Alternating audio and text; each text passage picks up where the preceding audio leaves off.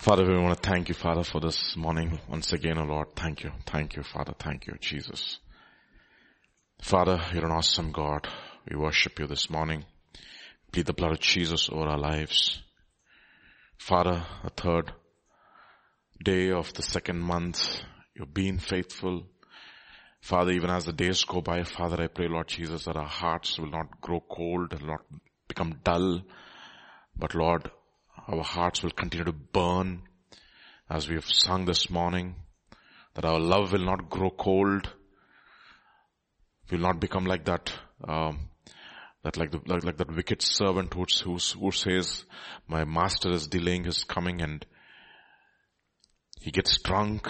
Father, that we will always be sober, will be vigilant. Father, let that edge, that spiritual edge never become dull. Oh Father, let us not become dull in our senses. I pray Father that our spirits will become even more sensitive, Father, to your spirit, to your voice. We will never take any meeting for granted.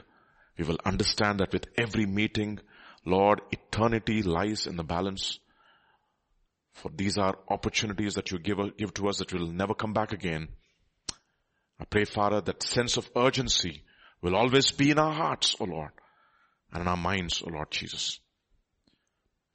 Your word says be sober, be, be vigilant. Your word says be sober for the, for for the sake of your prayers. Jesus, enable us, enable us to stay, Father, focused. And even now, even as we come to the meditate, meditation of your word, let the passages that are familiar not make us, Father, uh, disinterested, but Lord, truly, Father, quicken us this morning. Speak to us, O Lord. For your word says, man shall not live by bread alone, but by every word that proceeds from the mouth of God. Therefore, speak to us this morning. And Lord, anoint us, Jesus, to understand not the just, not just the content, but the intent of your heart this morning. We thank you, we praise you, we give you glory. For in Jesus' mighty name, amen. Amen. So, this morning, um, um, are we there? Uh, it's there. Okay. Uh, title today's uh, teaching is "The Heart of the Matter is the Matter of the Heart." okay, because we heard it in one of the sermons, I think some years back when Pastor was preaching about this. Um, why? Because you know, one of the things that we are constantly enjoined or exhorted is to guard our hearts. Proverbs 4:23, very famous. Let us look at that. Keep thy heart with all diligence. Now that's interesting. With not just diligence, with all diligence. That means make every effort. For out of it are the issues of life. And if you're a Britisher, are the issues of life. Okay. okay. And then the Amplified Translation gives um, uh, even more interesting rendering. It says, watch over your heart. Hmm? What is that? Wow, you see that's interesting, isn't it? It suddenly gives you a different picture. Keep your, keep an eye on your heart. keep an eye on your heart with all diligent, diligence from, for from it flow the springs of life. Okay. So, very important, um, I'll, so how, why should we do this and why, how are we supposed to do this? Something, uh, we'll look at today. Gospel according to Mark chapter 7. Uh, let's read a passage. Look at what it says. And he says, what comes out of a man defiles a man. For, for from within, out of the heart of men proceed what? Evil thoughts. Uh, are we okay? Yeah. Evil thoughts, uh, adulteries, fornications, thefts, covetousness, deceit, lewdness, an evil eye, blasphemy, pride, foolishness. There are 13 things. Okay, tera. Okay, the tera have to die. Hmm. All these things come from within. Now, where is that within? The heart. Comes from the heart. Okay, you just have to keep clicking, okay? Just. And most important thing is very interesting. For within the heart of man proceed evil thoughts. What come? Oh, now that's interesting. Now, uh, the word for evil is poneros, from which we get the word poneros, evil one, which is Satan himself. And the, th- and the, and the, the word for thoughts is disputings or reasonings. Okay. And these are the things which come from the heart. That is a deep down, the inner man inside. Though, remember, uh, Paul keeps saying, right? Even though our outward man is perishing, uh, the inward man, and that word for inward is the same thing within. Our inward man is being renewed day by day. But that inward man has to be very, very carefully, that is, which is born again, we'll talk about that, which is uh, born again of the spirit, he has to be carefully guarded. Guard your heart with all diligence. And especially, which come, what come, what come from the heart? Evil thoughts. Alright. So thoughts are not just necessarily the in the mind. I mean, of course, it's not very, see, these are not geographical locations in your, in your body, okay? These are soulish, this is, it's like a, it's, it's of the soul and it's of the spirit. So be very careful. We're not talking about it, we don't imagine a human anatomy, alright? So, these are something from deep down inside of us, a real us, who we really are. Why am I vibrating? Is this because this is, this fellow's on? Check. Uh, am I just normally like that? Okay. Uh-huh. All right. So from this is important. So in deep down inside of that person, that that that guy has to be really carefully handled. as to how, and who best to understand that other than the word of God? Okay. Now when we're talking about the word of God, we're just not talking about the word of God the word of God, we're talking about the person of Jesus Christ too. So, because the word is the person, right? Himself. Look at what it says in Hebrews chapter 4. We know this verses very well. Verse 12 onwards. For the word of God is living and powerful, sharper than a two-edged sword, piercing even to the division of the soul and the spirit, the joints and the marrows, and is a discerner of the thoughts and the intentions of the heart. You see that? Everywhere, it's the heart. Hmm? So what, what do we need therefore in order to examine and guard our heart with all diligence? We need the word. No, it's just not the word. We need the living word. We need the Rhema. We need the word which is anointed by the Holy Spirit. We need the sharp, penetrating uh, what do you say, um, sca- uh, surgeon scalpel if you want, uh, if you want to call it, okay? That is, that is how sharp it has to be so that we understand and discern our own thoughts because we know Jeremiah chapter 17 says, you know, what does it say? The heart of man is desperately wicked. Okay. So, so is it thoughts? It is the one who who literally tells us, you know, this is what you're, what you're thinking deep down inside of our heart. Luke's Gospel chapter 2, look at what it says. This is talking about the, uh, this is uh, talking about Simeon's prophecy when he prophesies over Jesus. This is what he says. Then Simeon blessed them and said to Mary, his mother, behold, this child is destined for the fall and the rising of many in Israel. Where? Not in the world. You, did you understand this? And that's exactly what we've been looking at in this last uh, one year. It's been the falling and the rising of many in God's church, in the Israel of God. And who is responsible? The child. that child is responsible. This, this, what child is this? is the song that we sing. okay. This child is the one, who is that? The living word, the very word of God. He is the one who literally sifted the whole church, even during the last one year. The many rose, many fell. And this, look at what he says. Yes, a sword will pierce through your own soul also that the thoughts of Ha, not minds, the thoughts of many hearts may be revealed. It is the, it is the revelation of who Jesus Christ is which will cause the thoughts of many hearts to be revealed. I'll give another example. Look at this. Luke's Gospel chapter 5. When he saw their faith, whose faith? The guys who open the roof and bring their friend down. Okay. The power of God. Remember, he was preaching that day and the power of God was available to heal them. And then they open the roof and they lower this man who was paralyzed. And when he saw their faith, he said to the man, He said to him, man, your sins are forgiven. And the scribes and the Pharisees began to reason saying, they began to what? Reason. Who is this? Now this is again the, the very person Jesus Christ. Who is this? Who speaks blasphemies? Who can forgive sin but God alone? Your, your reasoning is right. That means he should be who? Ah, God, Baba. Simple. This man has been preaching to you. You know your own Nicodemus has said, uh, if you are not, unless you are a man sent from God, nobody will be able to do these kinds of miracles.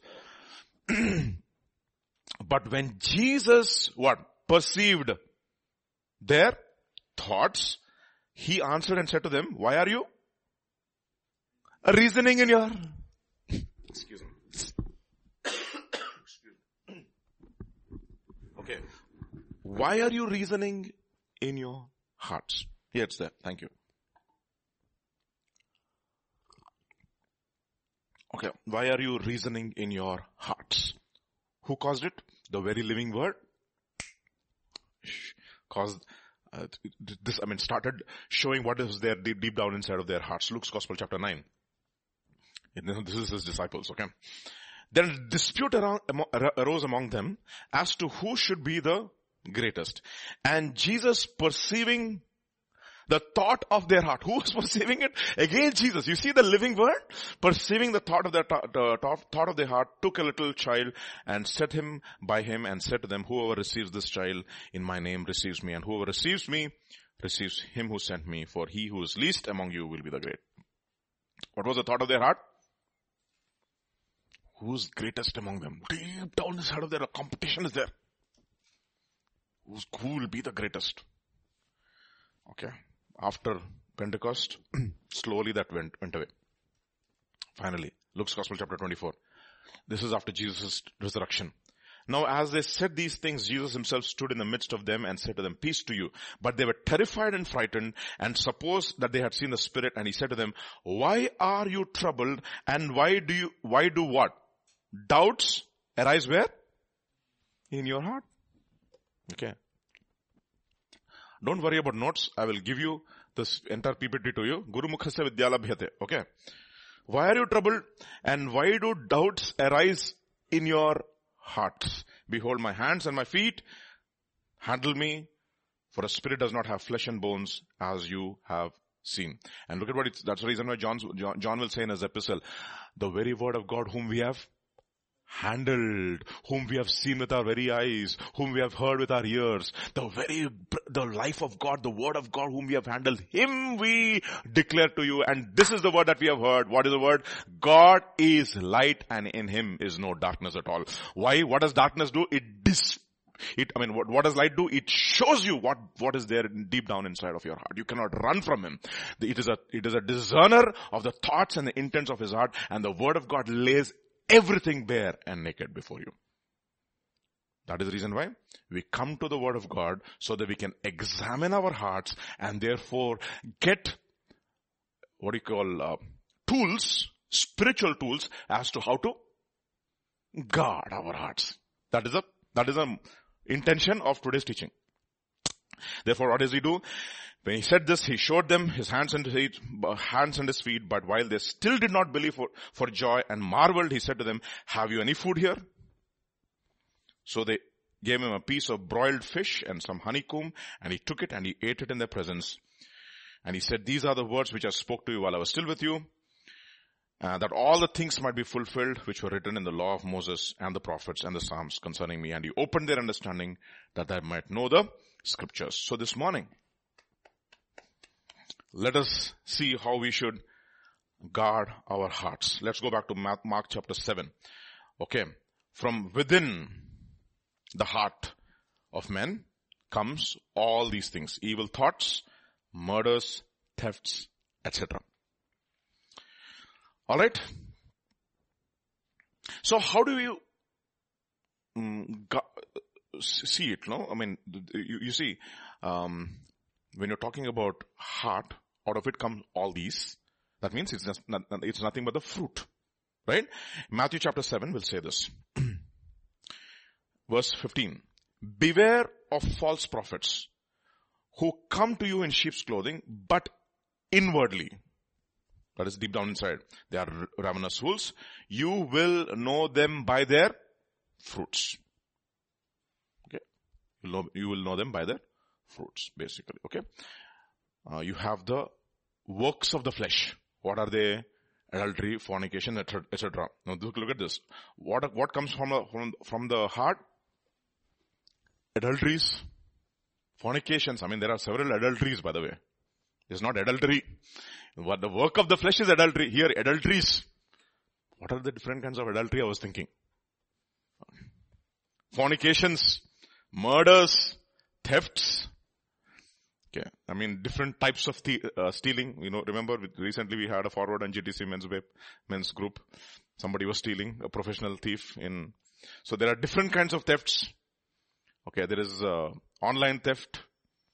There is break-in theft. There is character theft. Hmm? Thefts. Okay. There's plagiarism. Idea thefts. Okay. There is uh, piracy theft. Not uh, on the ships now. It is now online. Hmm? They're all pirates only. okay. So there are different kinds of things. What are they? They're all of coming from, where are they coming from? They're coming from the heart. And it says the works of the flesh are these. What are they? Adultery, fornication, etc. And then the fruit of the Spirit is there. What is it? Love, joy, peace. So where is it all coming from? In the heart. Okay. Matthew chapter 23. Woe to you scribes and Pharisees, hypocrites for you are whitewashed tombs, which indeed appear beautiful outwardly, but inside are full of dead men's bones and uncleanness. Even, even so you are, you also outwardly appear righteous to men, but inside are full of hypocrisy and lawlessness. So first thing when we talk about the heart, the first thing we need is a new heart. That is the reason why, what is, uh, in Psalm 51 says a very interesting thing. He says, create in me. The word is bara. Bereshit bara Elohim. That is what Hebrew, I mean Genesis 1-1. In the beginning God created heavens and the earth. So what is, what is, what is, uh, Psalm 51 saying? Lord, the way you created the new heavens and the new, I mean the heavens and the earth in the beginning, the same creative power, please create in me a clean heart. What, what kind of a heart? A clean heart and renew a right spirit within me. Why? What we need? God has to give us a new heart. Now, let, let me tell you something. Uh, if you look at the entire Old Testament, okay, there are several words for heart in the Hebrew, okay. The word is lev or levav, okay. Uh, levav, the word levav, interestingly, occurs 43 times in one book in the New Testament, in the Old Testament. 43 times. Can you guess which book could it be? Thank you. Dr. Luke, you, you stole my heart. Mm. you see, Deuteronomy, if you look at the entire book of Deuteronomy, it is a book about the heart. So when you look at, don't think it as a law. It's, uh, uh, it's, it's, it's Moses who's actually pouring out his heart. In, in Telugu, it's very interesting. It's called Dvitiya Upadesamu, means the second law. Second teaching. He's giving them a teaching. He's telling that, he's giving the teaching to whom? To the desert babies. Literally those people are going to inherit the promised land. And he's pouring out his heart and he's telling them, boss, the Lord your God will circumcise your heart. And his total study, if you look at the entire Deuteronomy, every chapter virtually will have the word heart. At least once mentioned. Okay. So if you want to do the study on the heart is a very good book. And it's interesting that the one book that Jesus quoted for sure, out of the many books that he quoted, when he was fighting Satan was from the book of Deuteronomy. Man shall not live by bread alone. Chapter 8. Thou shalt not put the Lord thy God to test. Thou shalt worship the Lord thy God and him only thou shalt serve. All these from the book of Deuteronomy. So the book of Deuteronomy itself gives you uh, uh, so today we'll look at a few aspects from the book of Deuteronomy and look at the principles as to how we should guard our heart. Okay. Deuteronomy chapter 29 tells you the, re, the, the, that we have to have a new heart. And who should give the new heart? God himself has to give a new heart. Look at what it says in Deuteronomy chapter 29 and verse number 4. Mm, look at what it says. Yet the Lord has not, uh, uh, uh, uh, look at this. Yet the Lord has not given you a heart to perceive and eyes to see and ears to hear to this very day. That is the reason why we sing that song. Open the eyes of my heart. Okay. The eyes of your heart may be enlightened. It is the heart. And who should give that heart? God has to give that heart. Okay. Because we know this, Jeremiah chapter 17, the sin of Judah. Look at what it says. Jeremiah chapter 17 verse number 1. The sin of Judah is written with a pen of iron. Where is it written? Uh-uh. With the point of a diamond, it is engraved on the tablet of their heart.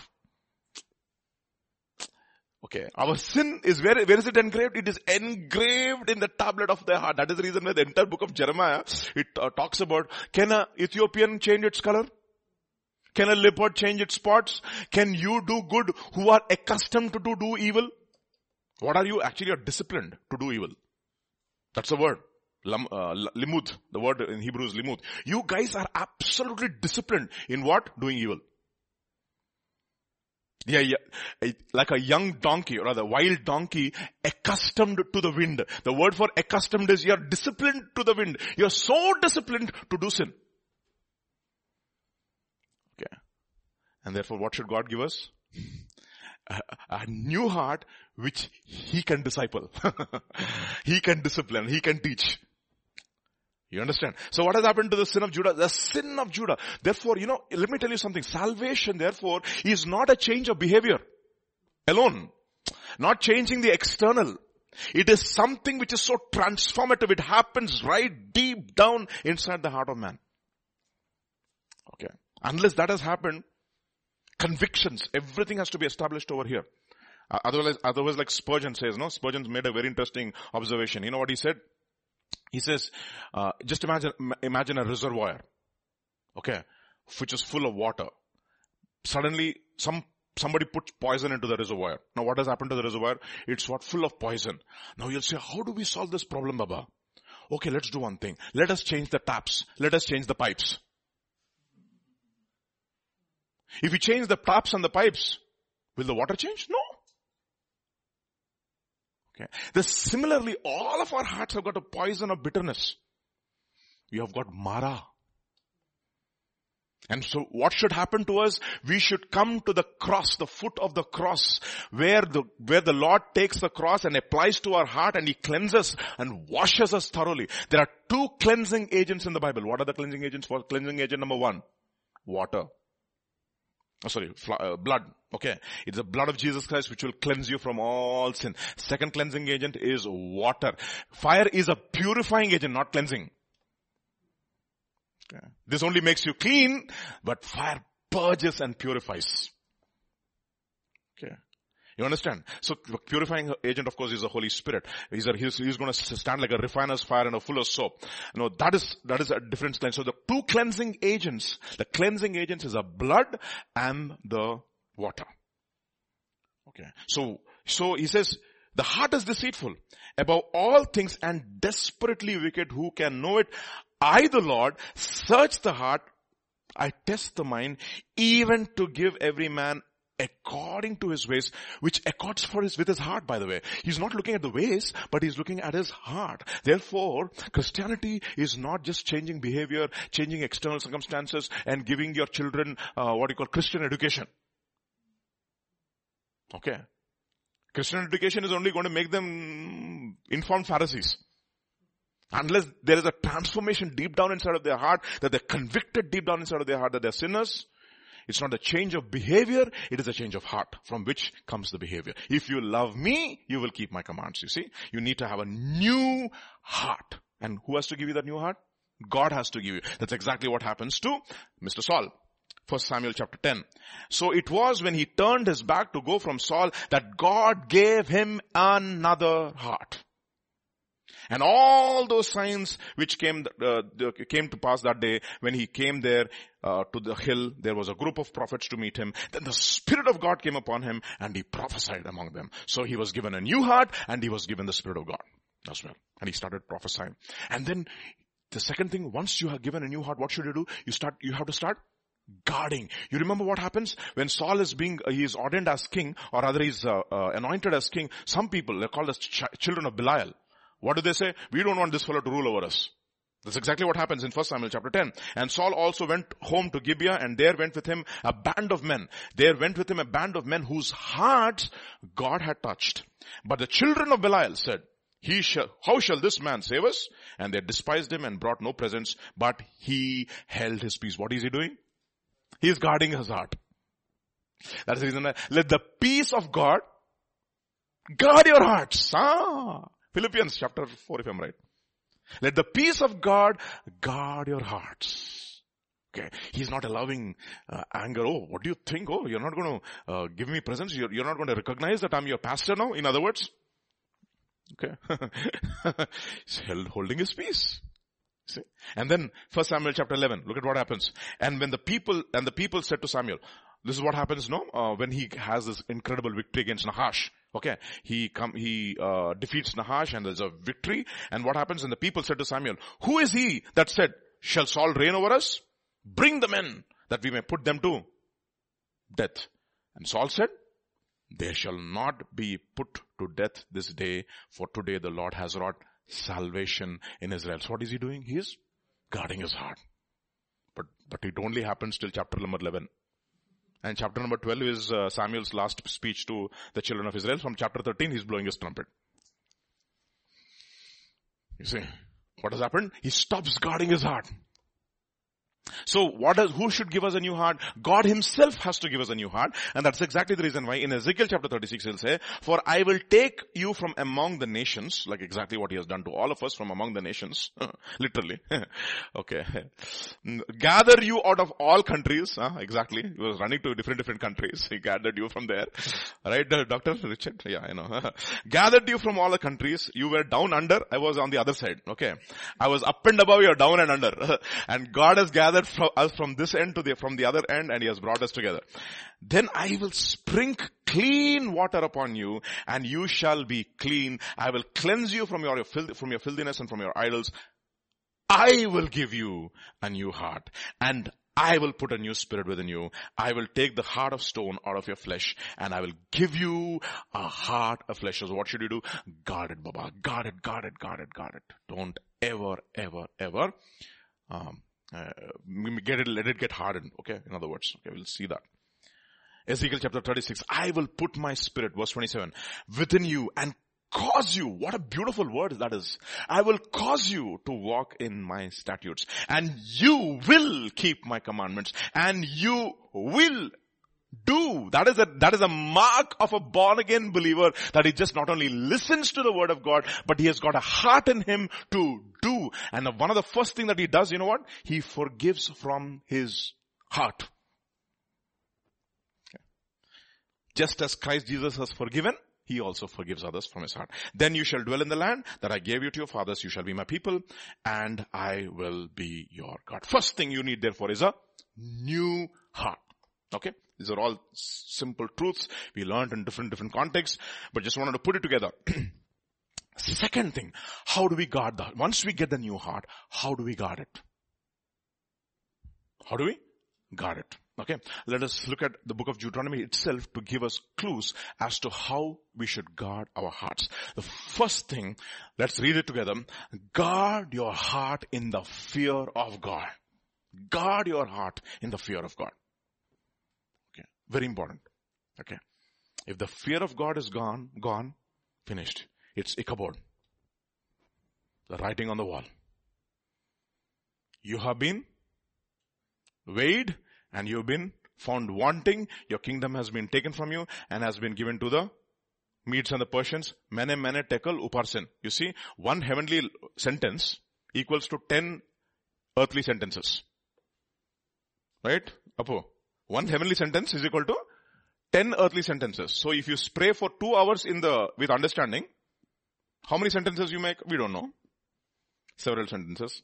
What about 20 minutes in the spirit? Kya baat hai, na? So anyway, uh, that is just aside. Alright. Guard your heart in the fear of God. What was he doing? He was enjoying wine in the, um, from the, from the goblets which were brought from the temple. And Daniel said, your days are numbered. So first thing, guard your heart in the fear of God. Look at what it says in Deuteronomy chapter 5 verse 29. Look at this. Oh, this is who? God himself. I mean, this is God. I mean, this is the heart of God, right? This is the heart of God through his servant, uh, Moses. Oh, that, you know, eh, when we, when we use the word oh, right? We never think that God ever uses that. Oh no. Okay, something like that, no? Jesus marveled. How can God marvel? Jesus marveled at the faith. He was, mar- he mar- also marveled at unbelief. Both. Hare Baba, this is crazy. You can make your creator marvel. Anyway. The creator is taken by surprise in other words. Oh, that they had what? Such a heart in them that they would fear me. First thing. Such a heart to fear me. And always keep my commandments. But you know what it says in Deuteronomy chapter, chapter 29? Till now they don't, I have not given them a heart. So unless God gives, it's not going to be possible. But now you have to guard your heart in the fear of the Lord. And always keep just few, no, all my commandments that it might be well with them and with their children forever. Because you're not just looking at a temporal, we are looking at eternity with God. So first thing, there should be a heart in us which would fear God. That is how we need to guard our heart. We should guard our heart in the fear of God. Fear of God. If the fear of God is gone, I'm telling you honestly, bro, this is, we look at, look all around, right? How so casual we are with sin. What would make our, mm, our forefathers blush? We are absolutely comfortable. Right? What? We don't blush at sin anymore. We have lost the capacity to blush at sin. When did we see people really repenting, shedding tears that they have actually offended God? They will shed tears because things have gone bad with them.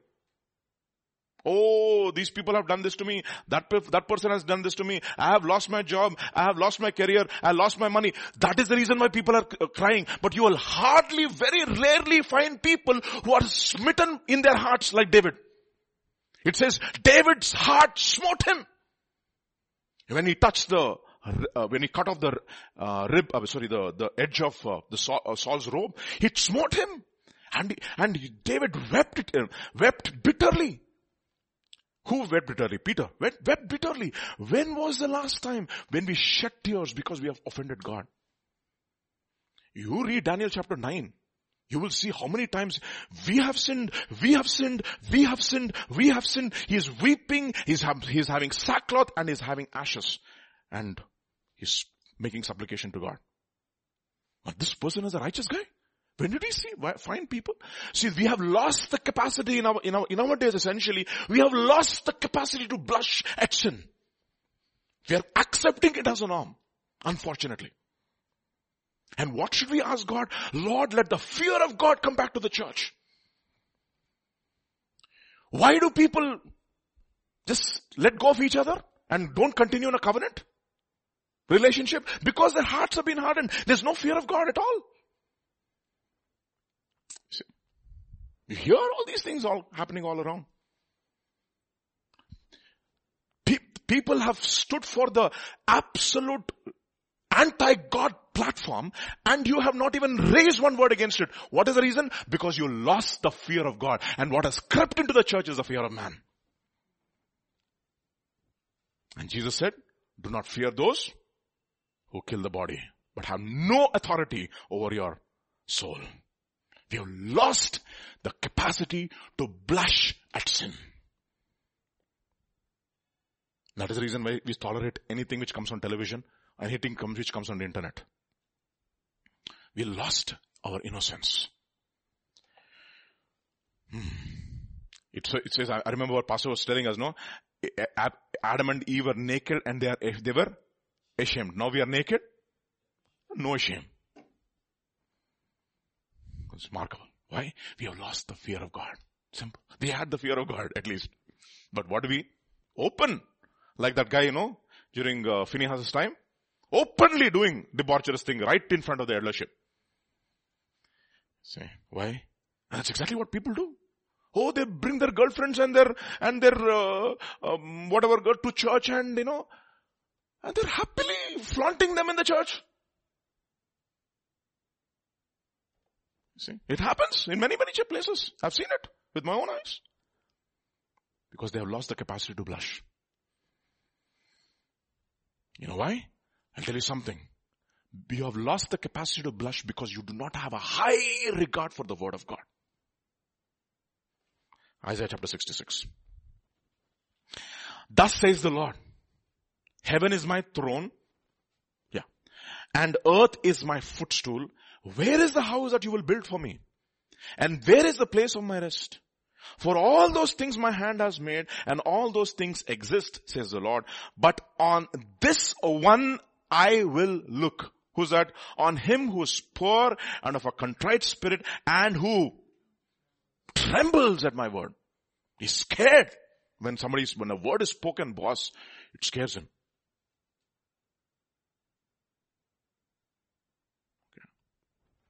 I remember was when I was 22 years old, 21 years old. I was listening to Zac Poonen's through the Bible, 72 messages. Boy, there was one word which just hit me. I started trembling. It was so powerful. And immediately I had to make a call and I had to apologize to somebody. See, what have, what have, what has happened in the last days? We have become a people who stop, who have not trembled at God's word. We have lost the fear of God. We have lost the capacity to blush. And you know what God's heart is? What is it? Oh, that they would have such a heart in them that they would fear me, that they would keep all my commandments for their own good. Understand that? My brothers. Look at what it says in Proverbs chapter 16 verse 6. By mercy and truth, what is purged? Iniquity is purged. You know, uh, Tozer puts it very interesting. When a man is confronted by the cross, he sees a moral situation in him, he says. What is a moral situation? A moral situation which is totally anti-God. And therefore what he finds in that moral situation, he finds inequity. because it is not equal to the situation, moral situation of God. The standards of God. The cross is a standard of God. That is the reason why mercy and truth, where have they kissed each other? On the cross. By mercy and truth iniquity is purged and by the fear of the Lord men depart from iniquity. So how do we depart from iniquity? You know, one of the, one of the sentences in our ch- students pledge. It says, I pledge allegiance to the Bible, they say. God's holy word. I will make it a lamp unto my feet and a light unto my path. I will hide its word in my heart so that I may not sin against God. So what do we do? Psalm 119 verse 11. Thy word have hid. That is the only reason why we study the word of God. I mean, not the only reason. So, I mean, one most important reason. See, God's give, God gives us promises. God gives us blessings. He, does, he gives us all the things. But yeah, let me tell you something. All, in order for us to stay blessed, what did I say? Ah, in order for us to stay blessed, in order to stay, for us to stay delivered, what do we have? To have? The fear of God. That, how do I have it? Thy word have I hid in my heart. That is the reason why, uh, in, if you look at the entire book of Proverbs, it says, if you hear my words and treasure my commandments within you. So it's like this, no? Uh, cash itna mila hai, kahan par isko uh, chupana chahiye? Tijori mein. Put it in the locker. Put it in the bank and hide it. And draw it when you need it with your ATM card. Okay. Thy word have I hid in my heart that I may not sin against God. I might not sin against thee. Look at what it says in Proverbs chapter 3. Several. It's a sets of two. You can see four sets of two. Hmm? My son, do not forget my law, but let your, what? Heart keep my commands for length of days and long life and peace they will add to you. Okay. Long life ka you will not die before your time. Okay. So if you do not want to die before your time, let your heart keep your commands. And then, let not mercy and truth forsake you. What should you do? Bind them around your neck. Why? Because by mercy and truth, iniquity is purged. Hana? By mercy and truth, Proverbs chapter 16 verse 6, 6 says, by mercy and truth iniquity is purged. So it says, let not mercy and let not truth forsake you. Why? You have to be merciful to others so that you can continuously be under the mercy of God and let not truth meaning what? Grace and truth came through Jesus Christ. Continuously confront yourself with the truth of the word of God so that you can change and have more of the deposit of the fear of God in your heart. Okay. In one of these days, we will study, maybe if God willing, we will study how, what it means to understand God as a judge. Okay? You see, in every competition, whom should you please? The judges. There's one ultimate judge. It doesn't matter any earthly judge. That judge, if you do not please, one day, on that day, it's called the Bema seat of Christ. Let not mercy and truth forsake you. Bind them around your neck. And what do you do? Write them on the tablet of your heart. You know, Solomon was the one guy who was literally Proverbs is a new covenant book in the Old Testament. Write them on the tablet of your heart. Then you will find what? favor and high esteem in the sight of God and man. You know, we all need favor, right? We all need favor. So how do you find favor? Let not mercy and truth forsake you. Okay? Bind them around your neck, write them on the tablet of your. So you'll find. Then what, verse, verse 5 and 6. Trust in the Lord with some of your heart, all of your heart, and lean not on your own understanding. It's a competition. In all your ways acknowledge him.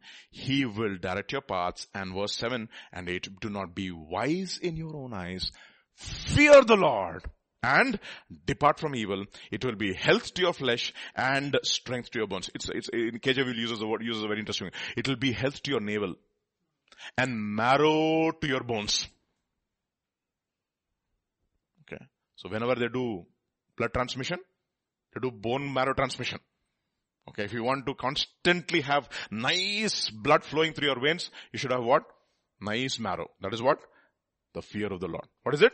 The fear of the Lord. Okay, and let me tell you something. This is again something which God gives. Who gives? God gives. Let me show you. Jeremiah chapter 32 verse 38 onwards. They shall be my people and I will be their God. Then I will give them one heart and one way. The word is one heart meaning a singleness of heart. That is the reason why the psalmist keeps on praying.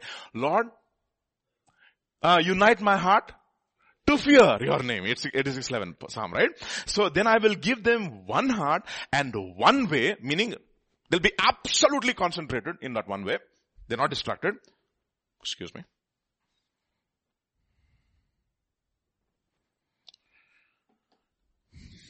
then one heart and one way, that they may fear me forever, for the good of them and their children forever.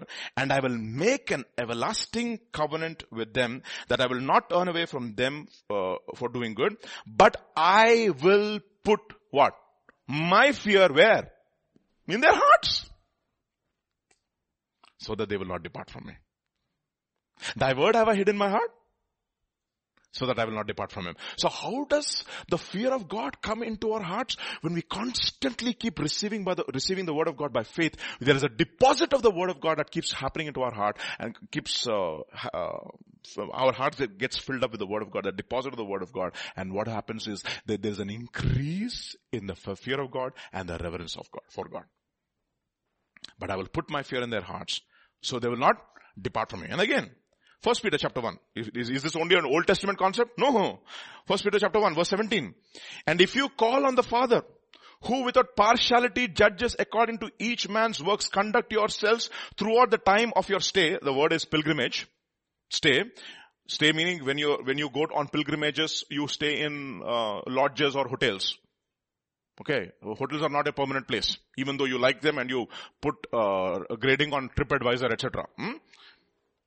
About uh, throughout the time of your stay here in fear, in how in fear, knowing that you were redeemed with not with corruptible uh, things like gold and silver, but by the incorruptible, the precious blood of Christ.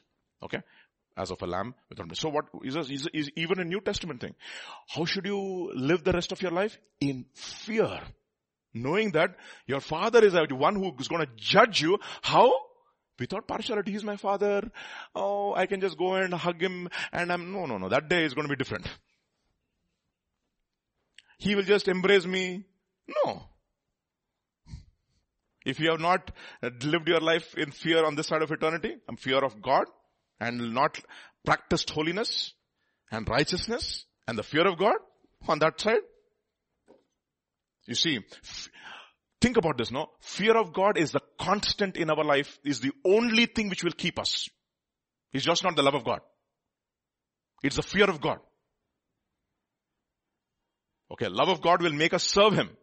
It's the fear of God which will make us. That is the reason why the fear of God is dash. What is it? Clean and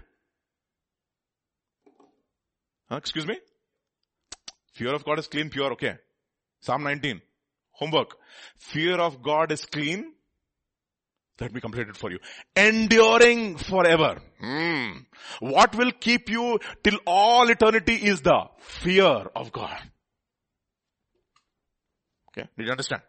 Okay. So what about his son? Hebrews chapter 5, we know this very well.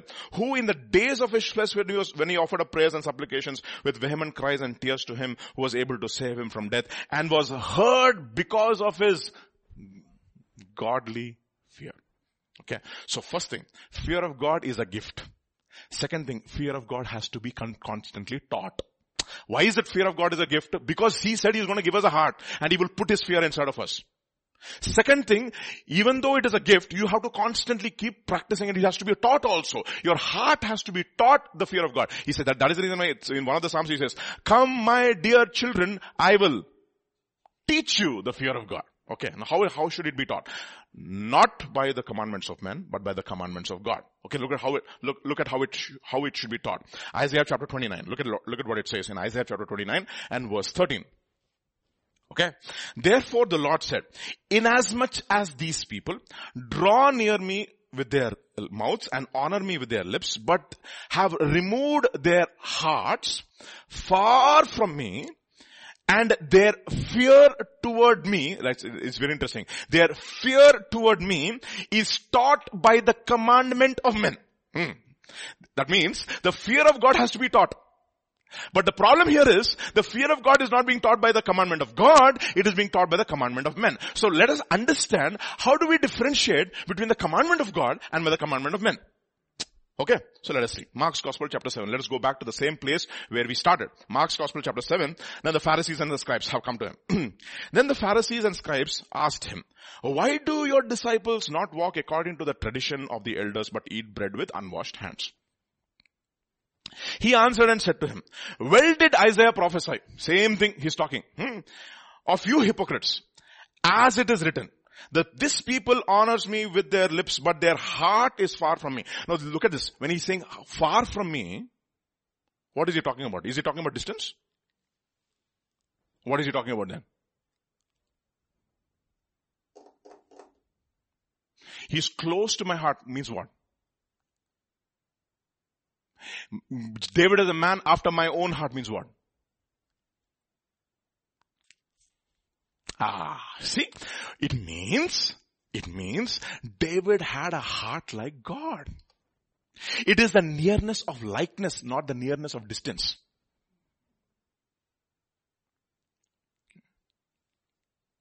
It is the nearness of, we have been made in the image of God. Now he is far from me means what? My image is not even found there. if I do an autocorrelation function, I'm definitely, I'm going to find empty space. It's so far gone from me. It is not a nearness of distance, it is a nearness of likeness. You're not like me anymore. You've gone so far from me.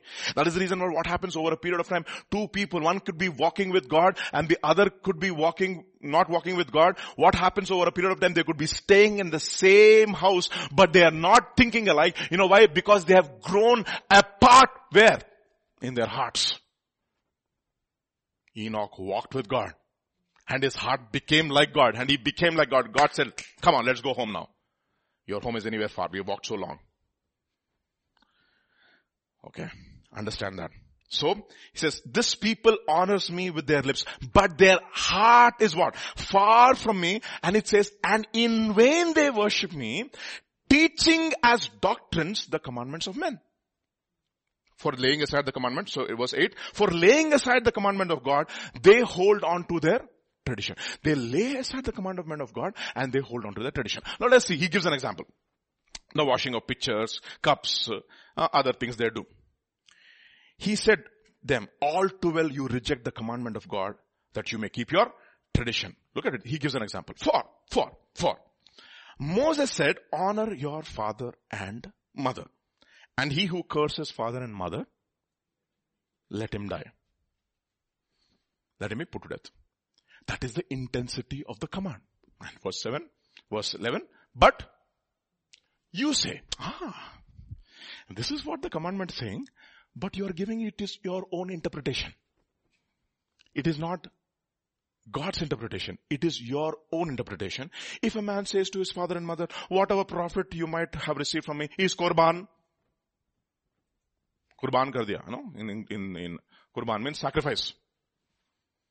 Then he no longer, then you no longer let him do anything for his father and mother, making the word of God, making the word of God no effect through your tradition which you have handed down and many such things you do.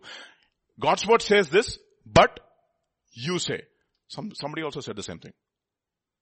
Ah, look at what it says in Matthew chapter 5. You have heard it was said in the days of old, you shall not murder and whoever murders will be in danger of judgment. But I say, not you say, I say, you know what it is? This is the content of the law. Let me tell you what the intent is. What are you doing? This is the content of the law. You're removing the intent completely. So what happened? Your fear of God has been taught by a lesser standard. Why do people not fear the fear of fear God anymore? Because the standards have been reduced and reduced and reduced so that we can accommodate more and more people in the kingdom of God. It's not going to happen, my dear brothers and sisters. And it's an unjust weight and unjust uh, scales and balance. Remember, I remember one time, uh, several years back, uh, the EAMCET, when we had, we, we, if we get 6,000 rank, you don't even qualify. 6,000 rank means, oh my goodness, very bad. Gee, waste fellow. That's how they used to look at us. 2000 rank, ah, you will get some civil engineering somewhere. Ah, chal, you go and do some construction business. That's how they used to look at us. Now 6000 rank. There are more number of seats left. Less number of people qualify EAMCET exam. So what do they do? They reduce the cutoff. The cutoff those days was 100 out of, let's say 150. To qualify an EAMCET, you should get 100 out of 150. Otherwise you don't even qualify. You don't even get a rank. Now what has happened? No, no, so many number of seats have increased. So what do we do? These people are also doing something. They are trying to increase the seats in heaven. God has already written the Lamb's book of life. You don't, you cannot add there. In fact, he's actually erasing quite a few. He's, he's not adding seats, he's uh, removing seats. And he's also telling his own church, if you do not do this, I will also remove you from the book of life. What are we doing busy? Adding. What has happened? We have reduced the standards of God to accommodate more people. How is it possible, my dear brothers? No wonder we are in such a, such a pathetic state as a, as a church at large because we do not have the backbone to stand to the wiles of the wicked one. We do not have the ballast in, inside of us, the spiritual ballast inside of us to stand and say, you know what, I fear God and because I fear God, I don't have to fear any man. You see? You have reduced the standards. Lowered and lowered, lowered and lowered. That's the reason why it says, if any one of you don't think that I've come to abolish the law. No, no, no, no. I have come to not abolish the, to fulfill the law. How did he fulfill the law? For dying on the cross for our sins and paying eternal, eternal, he gave an infinite check to balance for our sins. We owe an infinite debt to God. An infinite debt to God. And what has God, what has, what has he, what has he done? He has given us an open blank check on the cross and he has paid for all of, all of us. And how dare we reduce the intensity of the word of God? And the requirements of word of God. What have we done? We have, re- you have removed the intent completely and we have replaced it with the, with the commandments of men, the traditions of men. That is the reason why I like the man of God who said, if you are taking from the altars of the past, don't take the ashes, but take the fire. What we take? We take the traditions and we forget the, forget the fire. We take the ashes and forget the fire. But I say to you, what do I say? The law says don't murder. I say to you, if you're angry with your brother, ooh, which will cause us more fear? Tell me. Oh, legalist. No, this is not legalism. This is the one which really causes fear.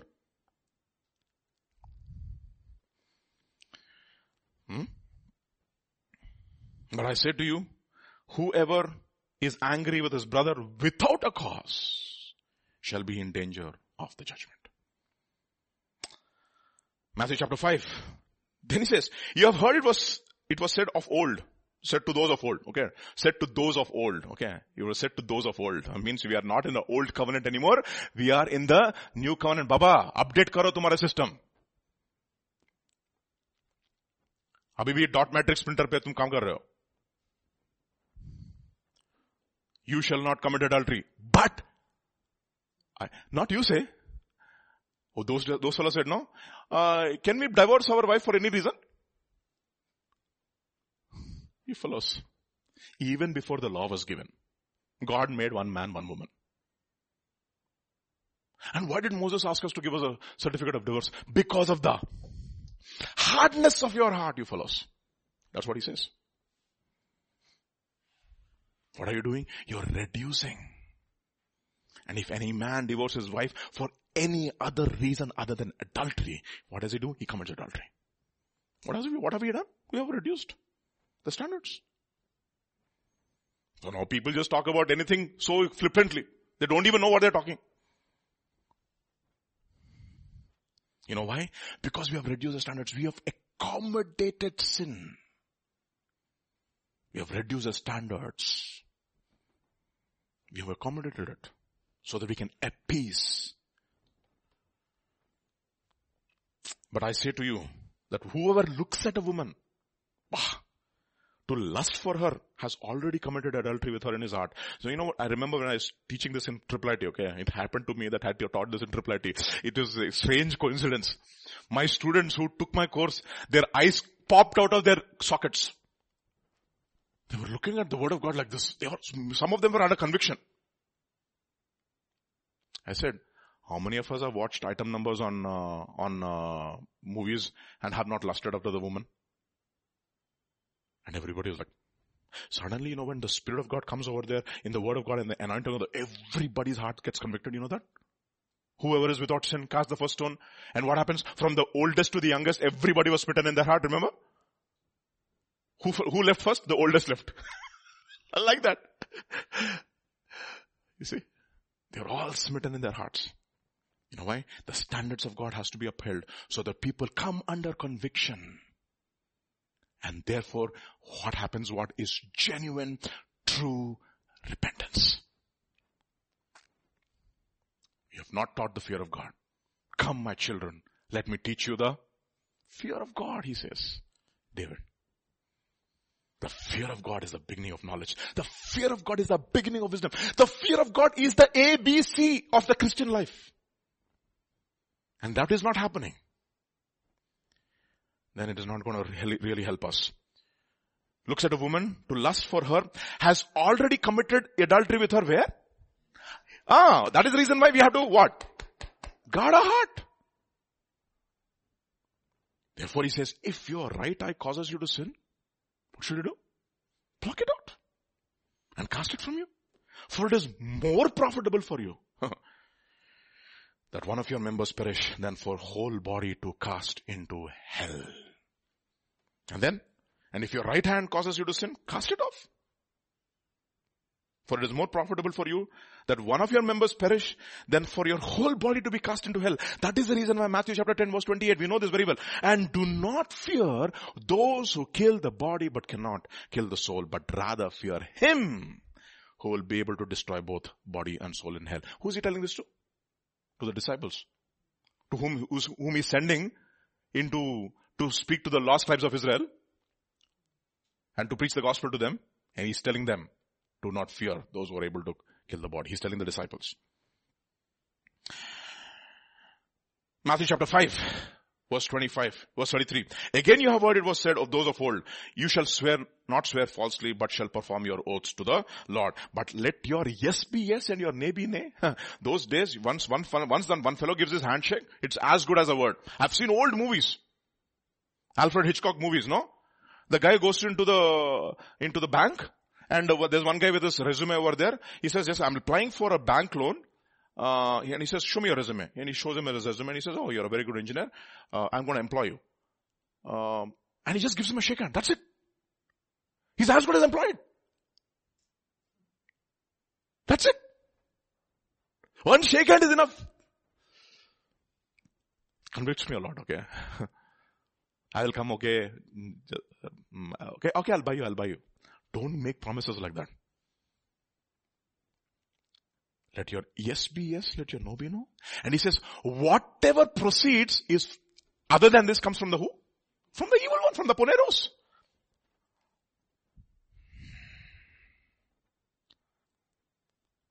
My goodness, understand this. That is the reason why. Let the fear of God guard your hearts. If you want to garrison your heart, put the fear of God around it. It should be like a shield around you. You have heard it was said, an eye for an eye, a tooth for a tooth. I tell you, do not resist. How much this is, no, how much our blood boils to give back.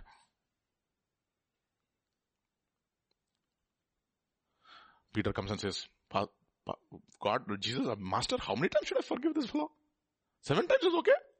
After that, can I give him two?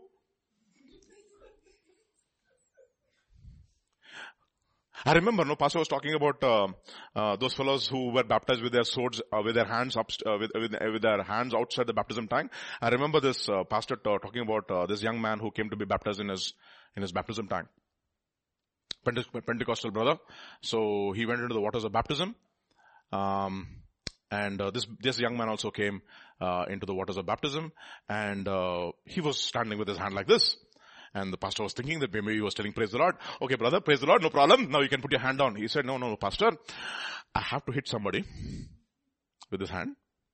Let the, let my rest of the body be baptized. Just leave this alone.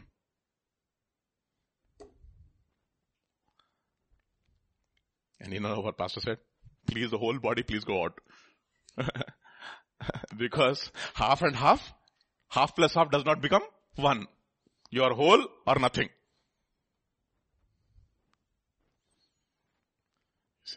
You're so angry. We want to give back. You know, so many times and it's so difficult for us. Jesus himself said, is it easy to say, pick up your mat and walk or is it easy to say your sins are forgiven you? Which is more easy to say? Pick up your mat and walk. Because it's very difficult for you to extend forgiveness to those people who have, whom you have known have wronged you when you have actually intended right to them. Very difficult. It's traumatic actually. It's traumatic. But God says you have to do it. What is happening? What is happening? Unless you show mercy, you will not obtain mercy. And he calls that servant, what kind of a servant? Who doesn't show kindness to the other person? A wicked serpent. What, oh, not serpent, servant. Yeah, he's serpent. Anyway. Wicked servant? Put them into the, put him into the jail and cast him to the tormentors? And God said, He has broken the middle wall of separation. What has happened? We are actually building more and more walls. Instead of coming together in truth and in unity in spirit and in love.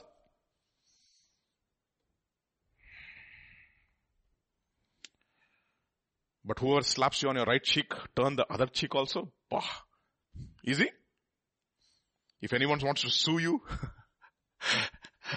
and take, and take away your tunic, let him, let him have your cloak also. I mean, though in, in US and Canada, if you do not write on the coffee cup, attention, it is hot.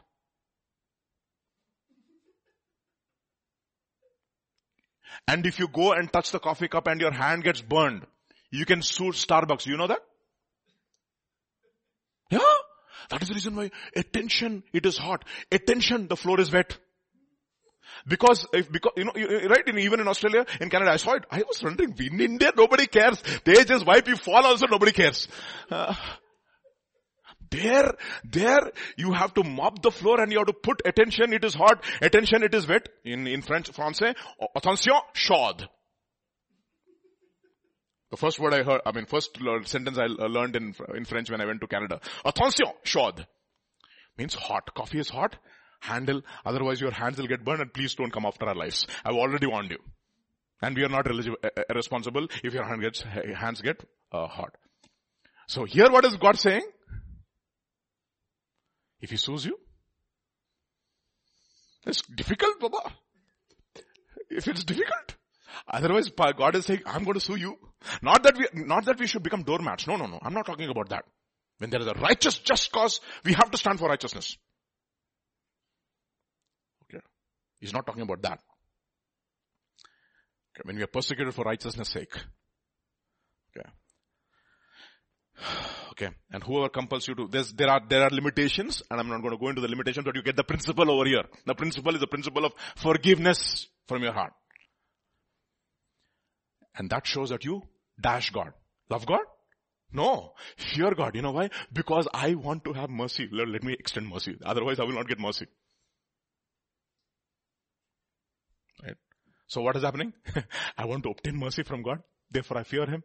And therefore I show mercy. Otherwise we'll become like Shimei. All your servants will run away from your house.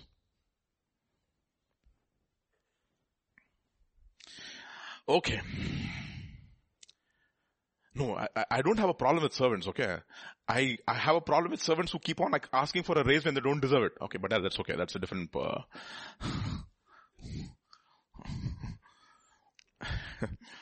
Genesis chapter 22. Let's read. How do we know we fear God? But the angel of the Lord called to him from heaven. Who's this? Abraham. Abraham, Abraham. And he said, here I am. He's always in the posture, here I am, here I am posture. If you want, that is one thing he learned. Here I am, here I am, here I am God.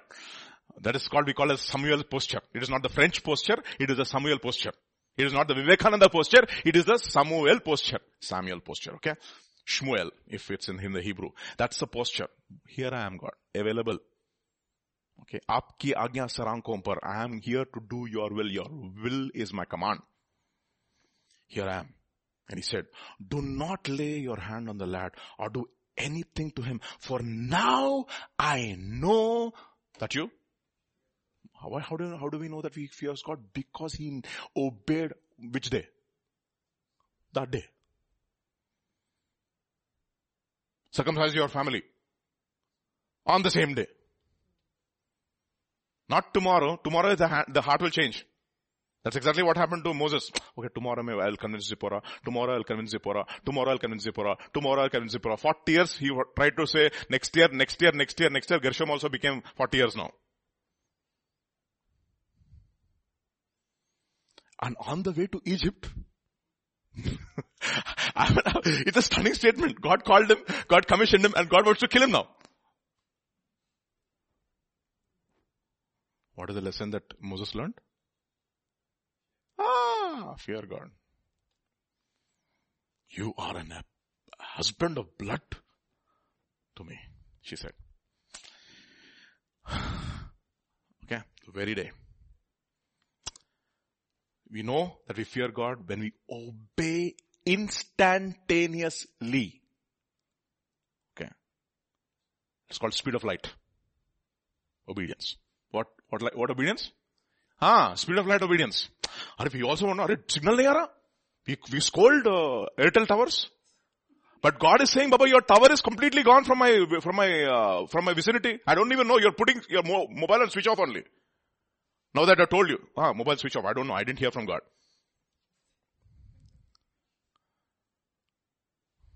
See. Instantaneous. He tells me, I obey him. Tells me, I obey him. He go, heard, heard from his father the whole night. We remember pastor's favorite, favorite was Mark, Mark's gospel chapter 1 verse 35. He says, the whole night he prayed and he heard from God, not, not this town, go to another town. Immediately, instantaneous obedience. He heard, he obeyed. He heard, he obeyed. There was, it was like a continuum, an absolute continuity in the spirit between God and the Son, the Father and the Son.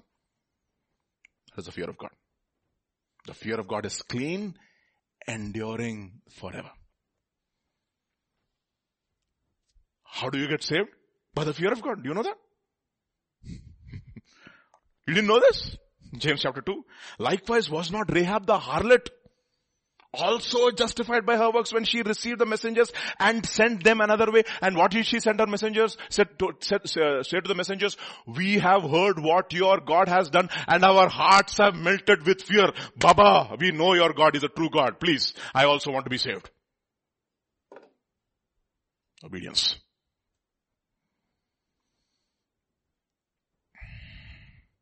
Okay. Don't let the fear of God, don't be deceived, my dear brothers. Look at what it says in Deuteronomy chapter 29. And so it may happen when he hears the words of this curse that he blesses himself in his heart. where, where does he bless himself? In his heart, saying, I shall have peace. Even though I follow the dictates or the other translations, the imaginations of my own heart, as though the drunkard could be included with the sober. That means in your analysis, drunkard, sober, same category. Actually, you give more benefits to the drunkard than to the sober. Oh, your poor fellow is drunk. Hello. you are the people who put darkness to light and light to darkness. You call bitter sweet, sweet bitter. You, you are the people who call sin iniquity and you call iniquity sin. Because you know why? You lost the fear of God. Even though I follow the dictates of my own heart. जो भी तुम्हारा दिल कह रहा है वो करो Whatever your heart is saying to do, do it. That's exactly the dialogue we find in movies, no? What does your heart say? My husband has become old. Now I'm in love with this man. Follow your heart. You adulterer.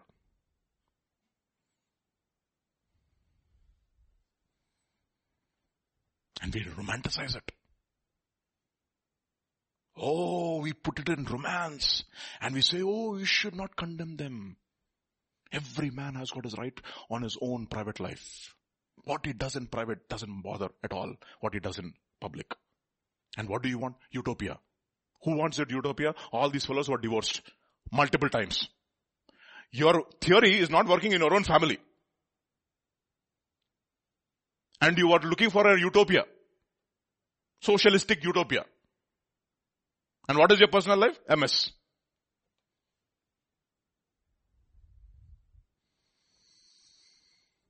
The dictates of your own heart. As though the drunkard could be included with the sober. And look at what he says. The Lord would not spare him. For the anger of the Lord and his jealousy would burn against that man and every curse that is written in the book would settle on him and the Lord would blot out his name from under Amen. That means he is going to lessen your number there in the book of life. Finished. Over. What is the new, new covenant equivalent of this? Anybody knows?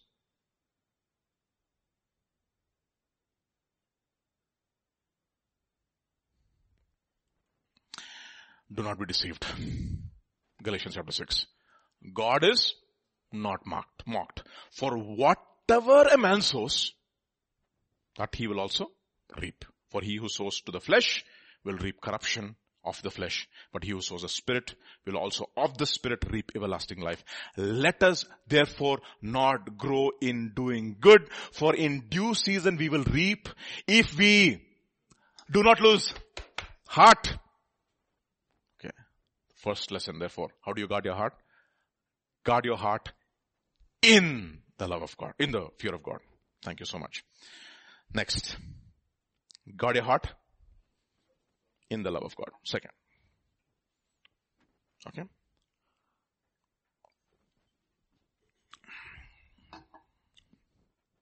Deuteronomy chapter 6. Hear, O Israel, the Lord our God is, the Lord is one. You shall love. It's a commandment, by the way, not a suggestion. How can somebody command? It says, I command you that you should rejoice. See, in the Old Testament all is command, okay? But in the New Covenant you have a heart, you will rejoice even without a command. That's the reason why there's a beautiful proverb, uh, Proverbs chapter 17 verse 22. I mean, of course you can't turn. 1722 says, a merry heart is like a medicine. Broken spirit, what does it do? It crushes the bones. A merry heart. Okay. Hear, O Israel, the Lord our God, the Lord is one. You shall love the Lord your God with all of your heart, uh-huh, with all your soul, and with all your strength. By the way, see, you need to understand there's a strong connection between the fear of the Lord and the love of God. No man who fears God does not, um, every man who fears God loves God. It's a necessary condition. Okay. If you fear God, you will love God. On the other hand, if you don't fear God, it doesn't matter. I don't even know whether you love God.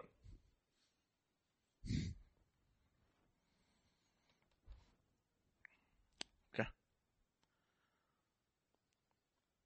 You will not recant because you fear Him. And you love Him also at the same time.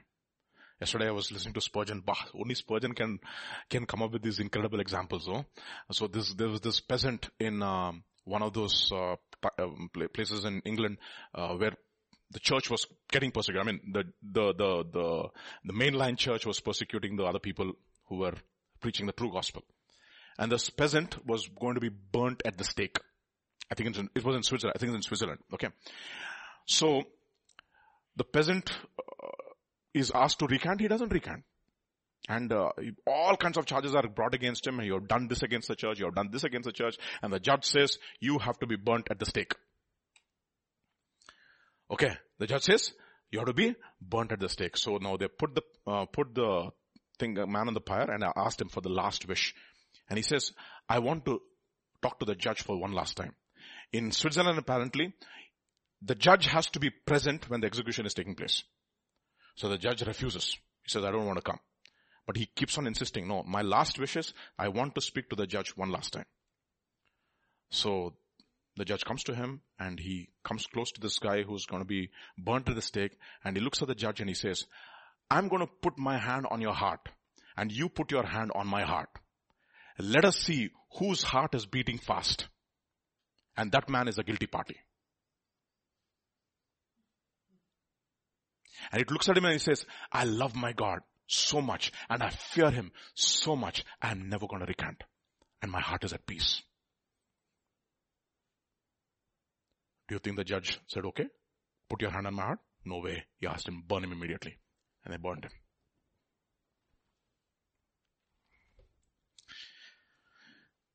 You see, you know why?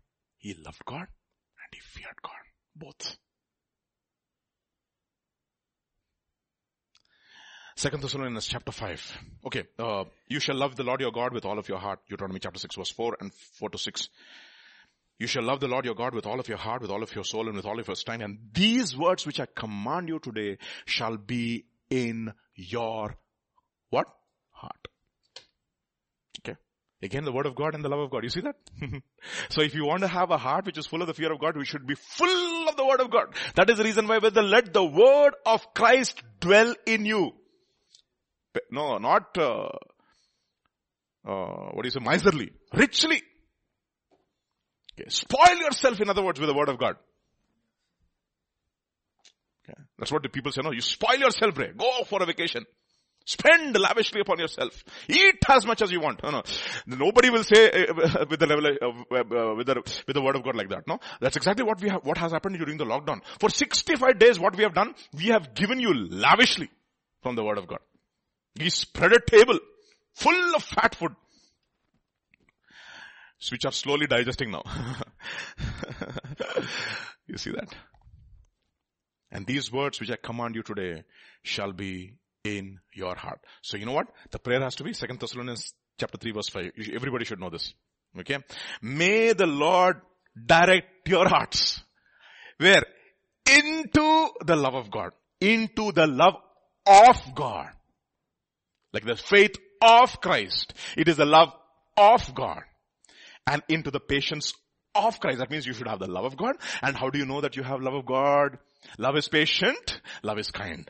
Yes, essentially it is love, it's patient with Christ, basically. When are you coming? When are you coming? When are you coming? When is the problem going to, going to, going to get solved? Still have some work in you. If I solve the problem right now, you'll go with the problem, you'll take the solution and go into the world.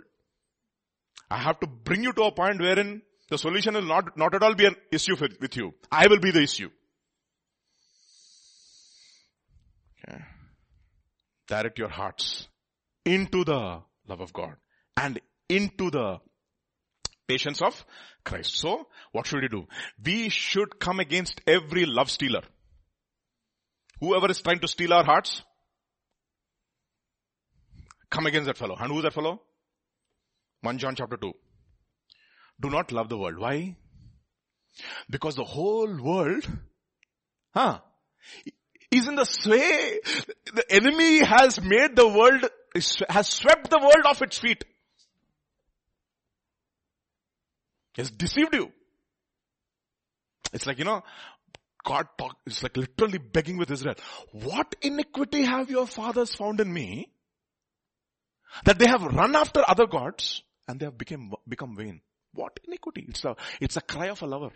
Bewafa song. God, only one person who can sing a Bewafa song. That is God, him, God only. No other can sing a Bewafa song. Because he is the one who completely loved out of true heart. They want Devadas, useless fellow. In India.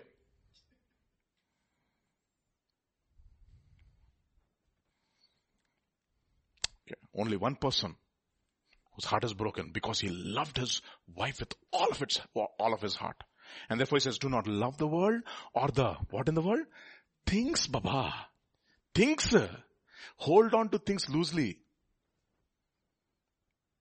Money, prestige, honor. Somebody recently invited me for one youth conference. He wants my picture and my title. Now this is a big headache for me. It is a sangarsh. I have to call him and say, Pastor, why do you need my title? Why do you need? You know, sometimes I feel like Balaam also. Oh, maybe I should. Then people, more people will come to the, no, no, no, no, no. See?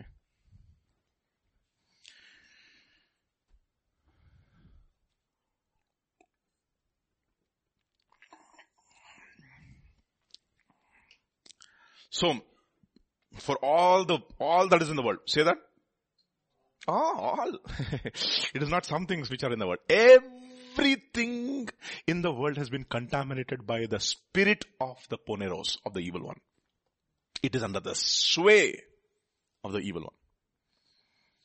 The lust of the flesh, the lust of the eyes, and the pride of life is not of the Father, but is of the world. And if anyone loves the world, the love of the Father is not in him. And the world and its passions, the world is passing away and the lust of it, but he who does the will of God abides forever. Therefore he says in Genesis chapter, James chapter 4, you adulterers and adulteresses, know you not that friendship with the world is enmity. In other words, you know what? Lord, my devotion is completely your, you. How do I know it? How do I know that I love my God completely? Perfect Ah, love casts out all fear. Now, you know what? There's a tremendous fear of loss for all of us. How do we overcome the fear of loss? By love. You see, when we love, no loss is loss. In fact, it says all my loss is gain, says, says Peter, says Paul. Whatever I could gain in the world, I count it as dung so that I may gain Christ. In fact, I'm more smarter than you, you fellows. He says, you think that you are, you are smarter than me. I'm actually more smart than you. You are only looking at temporal. I'm looking at the eternal rewards. So Deuteronomy chapter 20 will show us how do we know that our, how, how can our love be, love be tested. Deuteronomy chapter 20. Verse 2 onwards. So it shall be when you are on the verge of battle. Ah. Now battle is generally not just battle of the, the enemies. Think about it in, in, in, in new covenant terms. The battle is always, there's a battle in your heart for every decision. There's a fight. There's an argument. For, for, for example, for me, when I was called to full-time ministry, it's a huge battle. Oh my goodness, the kind of battle that I had. Okay. So many, so many. You know, it says, uh, fears, uh, sorry, doubts without fears within, something like that. It's equivalent to that. I wanted to serve God, but I wanted to serve my way. you see, all kinds of, this was a huge battle. Look at what it says. So, it shall be when you are on the verge of a battle, that the priest should approach and speak to the people. And he shall say to them, Hear, O Israel, today you are on the verge of battle with your enemies. And we have three enemies, the world, the flesh and the devil. Hmm? We do not wrestle against flesh and blood. Do not let your heart grow faint. Why? Your heart will grow faint only because you are you're fearful of loss. Do not be terrified. Do not be, uh, do not be afraid and do not tremble or not be terrified because of them. So he uses so many uh, adjectives. Faint, afraid, tremble, terrified. Okay, you can do a word search. And what does, what these four words mean? Okay. Faint, afraid, tremble and terrified. It starts with faint. So suddenly you hear a uh, news. What happens? That fellow faint. Remember, no? Suddenly when shocking news comes, huh? they faint in movies. Suddenly that, he faints off. That, something like that happened, okay?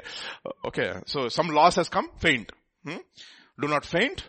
Do not be afraid. Do not tremble. Do not be terrified because of them. For the Lord your God is with you. He goes with you to fight for you against your enemies to save you. So he's going to save you from the flesh. He's going to save you from the devil. He's going to save you from the power of the world. But, but, but, but, but, but, but. Look at what it says. Then the officers shall speak to the people saying, what man is there who has built a new house? Ah, and has not dedicated it. Just now I bought a flat. I have to pay EMI. Okay.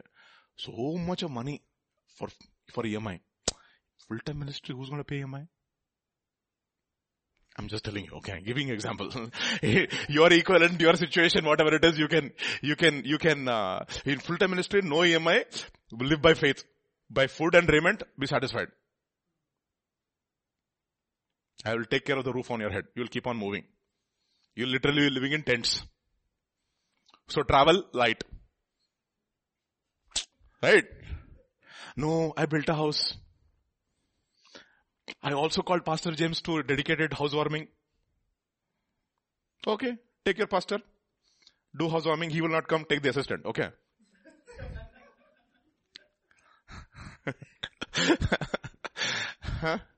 Let him go.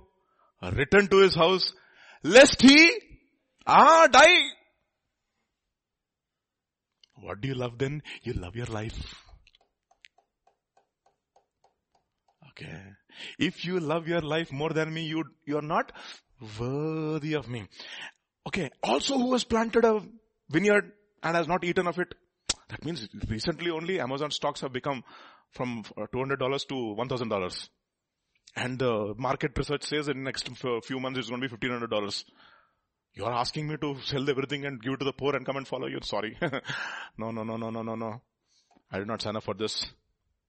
No, no, no, no. I don't want to be dependent upon you, anybody in the ministry.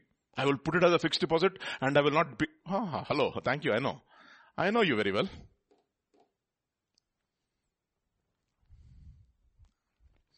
Also, what man is there who has planted a vineyard and not eaten? Let him go. Return to his house, lest he. You see again the point, die, die over here. And all is the issue of the, let your heart not faint, no? What, in other words, that fellow is thinking, why is he fainting? If I die, somebody is going to go into my house, faint.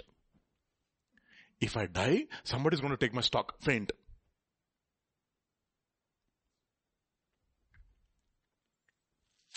Then, what man is, was betrothed to a woman and has not married her? Let him also return to his house, lest he, are my girlfriend,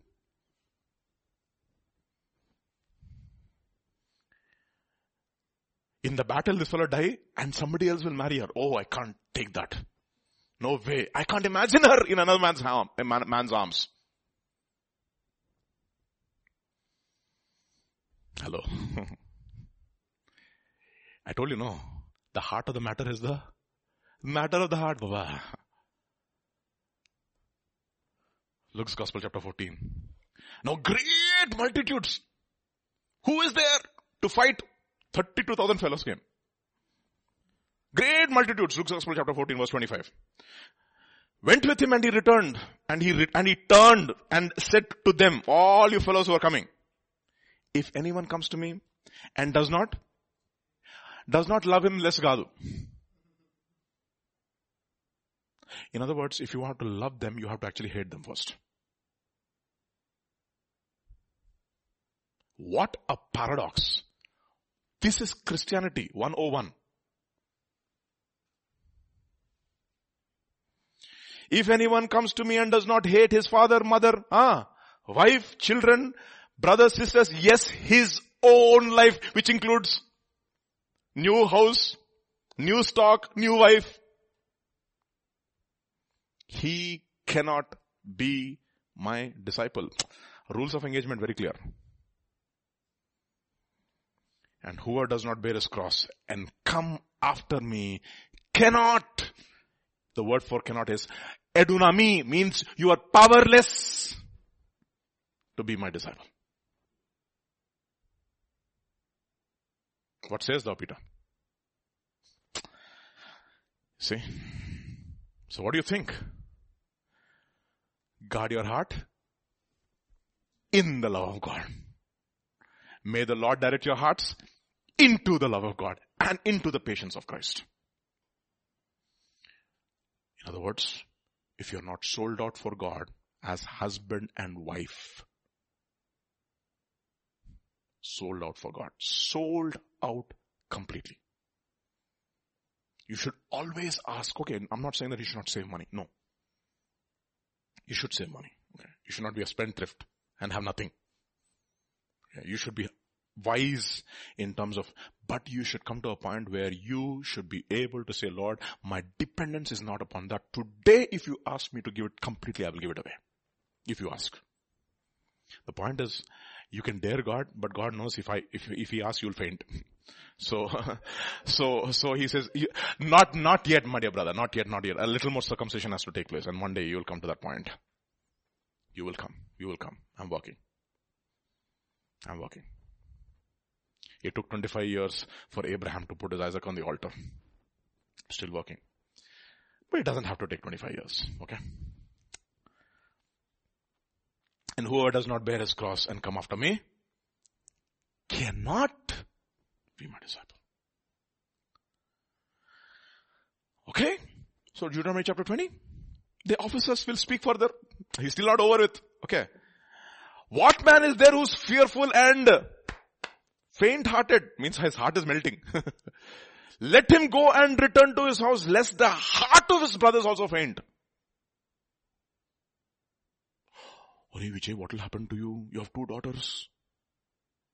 What is going to happen to you Vijay? How are you going to educate them? How are you going to bring them to the Lord? How are you going to get, you have to get, get them married. Who will marry them? Baba, what are you, you I am not worried. Why are you worried? These are the words that I used to, I used to hear. You have two daughters, two daughters, Vijay, you should be very careful before making all these decisions. I'm careful, therefore I made a decision that they don't know. you understand? I'm careful and therefore I made a decision. That is the reason why I started with the what of God. Ah, fear of God. Because that is the ABC. Let him return to his house, lest his, the heart of his brethren faint like his heart also. How do we do it? How do we do it? I'll tell you. I'll tell you how we do it. Deuteronomy chapter 30. Actually, it's not Deuteronomy chapter 30. It is Numbers chapter 30. Oh no, I didn't put it.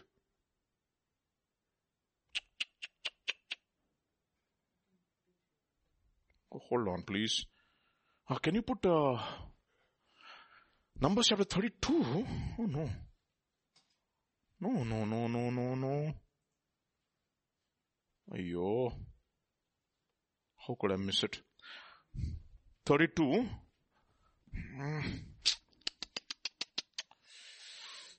I'll tell you the exact verse. Tell me. Hold on, hold on, bro.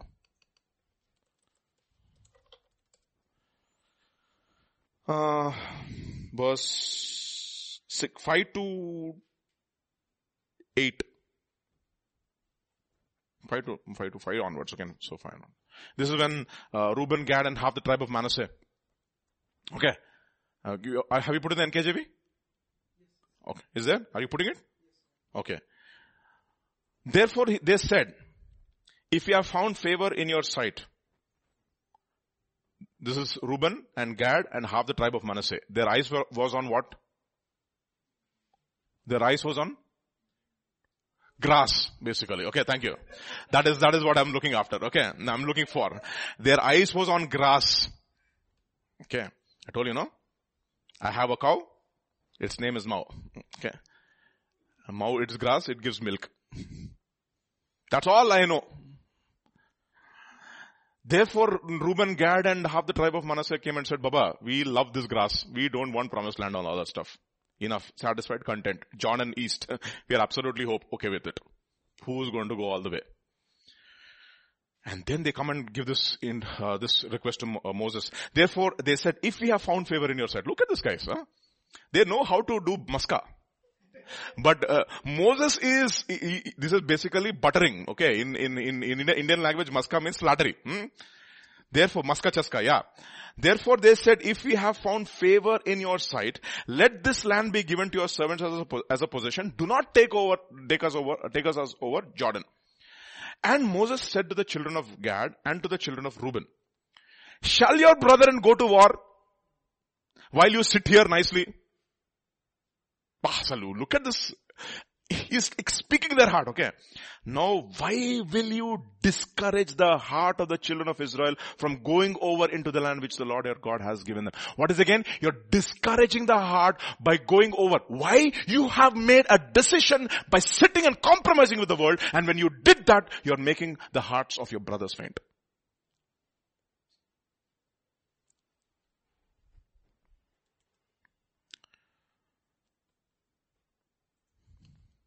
What have you done? You have compromised. You've compromised and you made the other brother's heart faint. And if that brother's heart, if that brother's not a senior believer, you know what's going to happen? You would have caused him to stumble and said, they would have also said, we also want to sit here. We also don't want to come. The problem is there will be one batch who will never learn their lessons.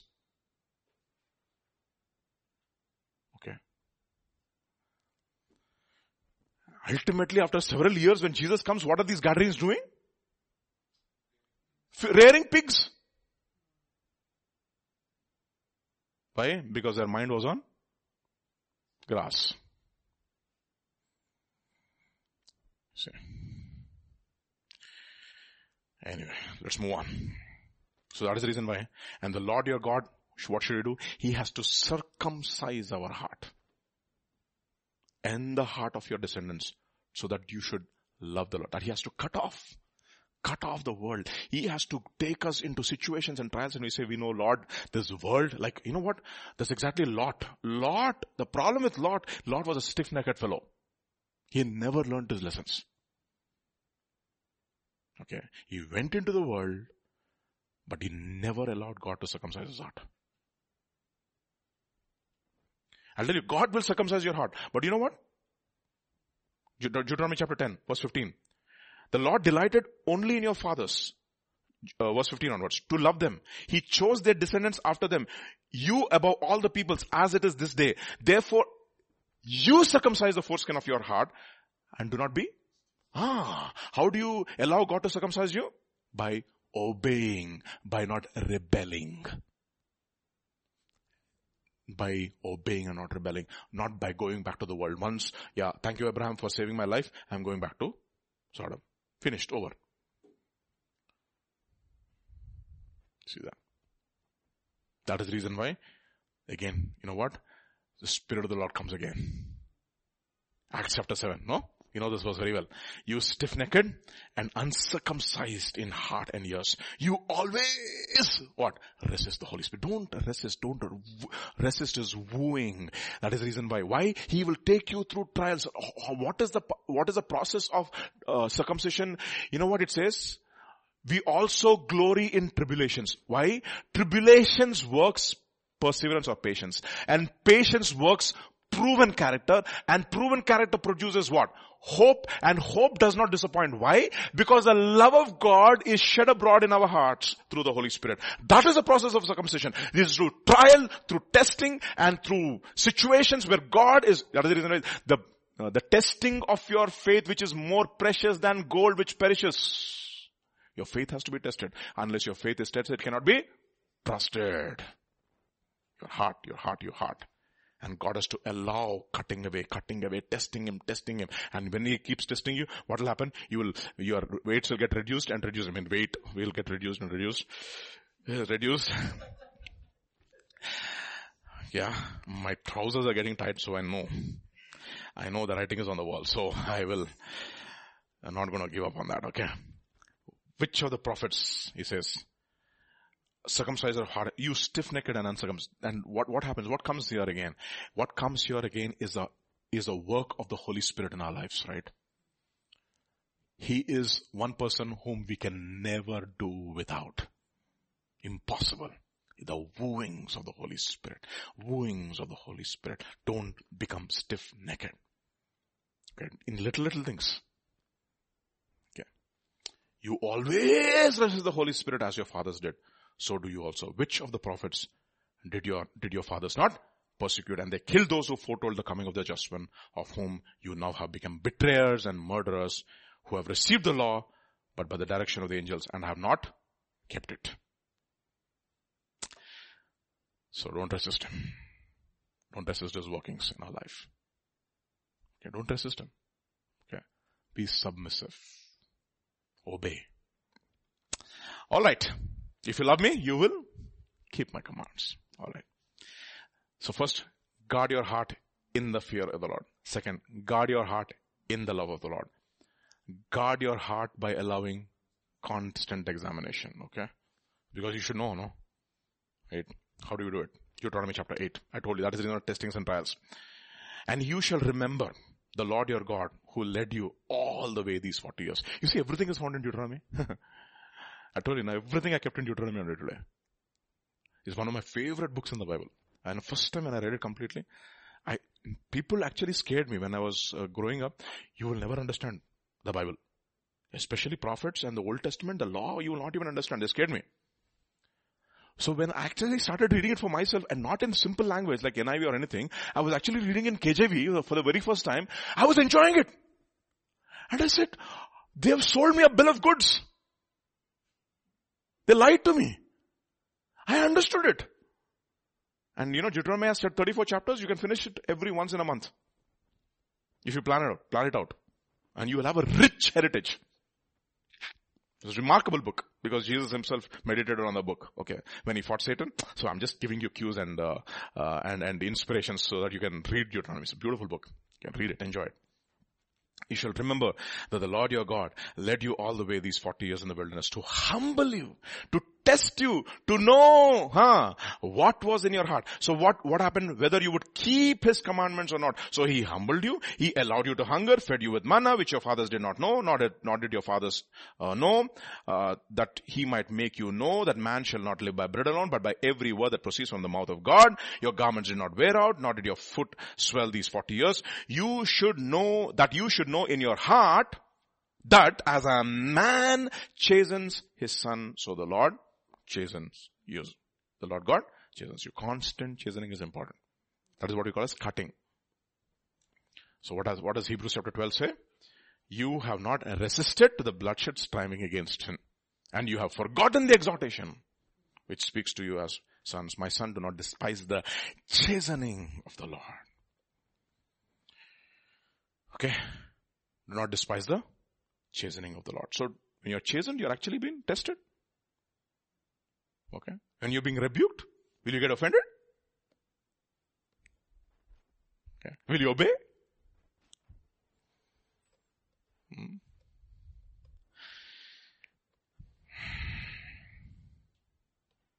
Second kind of testing. Test you with false doctrine. You know that? That is also found in there. Deuteronomy. Okay, I'll show you. Deuteronomy chapter 13.